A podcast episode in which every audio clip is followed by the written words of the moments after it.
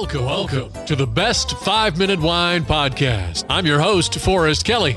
From the seed to the glass, wine has a past. Our aim at the Best five minute Wine Podcast is to look for adventure at wineries around the globe. After all, great minds think alike. Let's start the adventure. Our featured winery is...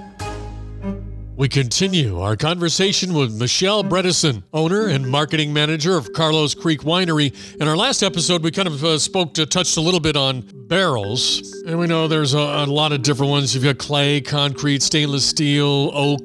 Can you tell me the kind of the philosophy of barrels at uh, Carlos Creek Winery?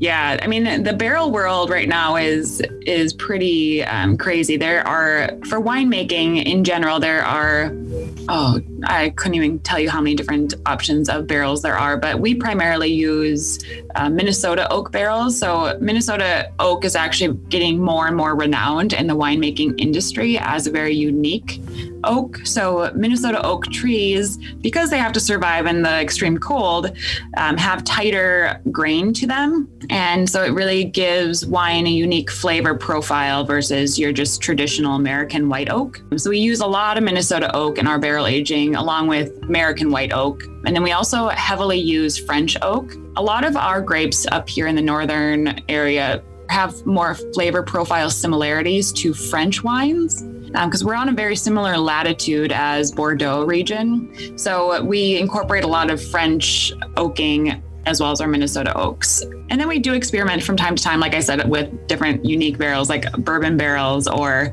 um, we've used Calvados barrels um, before, which is uh, an apple brandy made in Canada, Russian oak barrels, Eastern European oak barrels. So definitely fun to experiment with all the different uniquities of barrels. Earlier, you mentioned that the property is about one hundred ninety acres. How is that all divided up and proportioned?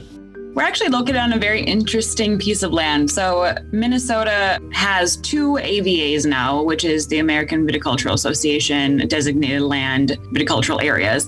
So we're on the Alexandria Lakes A V A. So A V As, you know, your listeners would be familiar with Napa Valley A V A or Sonoma Valley A V A. Those are all areas that the U S government has deemed as unique for grape growing. And so our property is located on the Alexandria Lakes area A V A, which was the first A V A in Minnesota and was designated back in two thousand. And so what makes us unique is that we're surrounded by five different lakes in a very slender piece of land. So as weather patterns come to us, they change very rapidly. And so our climate is actually distinct right in the middle of the five lakes and all around our area. And we also have very extremely sandy soil because this used to be lake bed way back in the day. So um, sandy soil is very good for growing grapes as it gives a lot of drainage for your vines. So with that being said, we have about one hundred ninety acres of total property. For vineyard itself, we grow about, we're at twenty-six acres of vines, and we grow seven different varieties out here.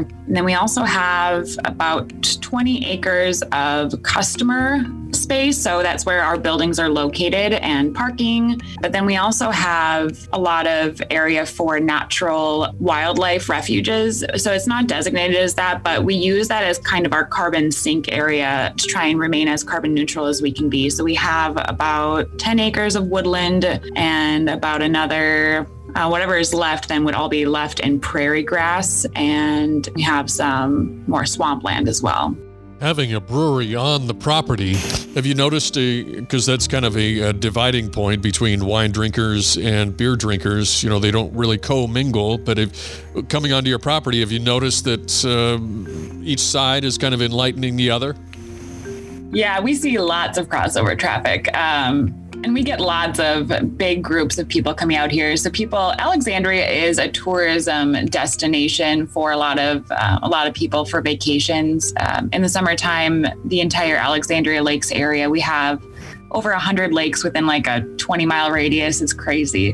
Uh, so lots of fishing, lots of boating, lots of um, lots of water activities that happen. We also have a lot of golf courses around, and um, a really cute downtown for shopping. So a lot of ladies make it their annual getaway um, to Alexandria specifically. So we see tons of large groups coming out here for family reunions or uh, bachelorette groups and once we added the brewery, we have been getting a lot more guy groups out here too. You know, they just went golfing and have decided to come out for some beer. And so it's a really fun, fun place to gather, as we have so much space for people to spread out and really feel like they can enjoy each other's company, and whatever celebration they are doing at that point, they get to really be able to do that with people and in a comfortable setting. Thank you for listening. I'm Forrest Kelly. This episode of the Best five minute Wine Podcast was produced by I Hizzo. If you like the show, please tell your friends and pets and subscribe. Until next time, pour the wine and ponder your next adventure. Hi, before you go, we have exciting news. The Best five minute Wine Podcast has teamed with a breakthrough technology and added a new feature on our website that's bound to elevate your podcast experience. Here is where we need your help. Trying to remember something from an episode? Don't worry. Search for it, and we will find it for you. Have you ever thought you could just ask questions and chat about the episodes as if you were talking to me? Well, now you can. That's right. Our episodes are now interactive, and they're waiting to have a conversation with you.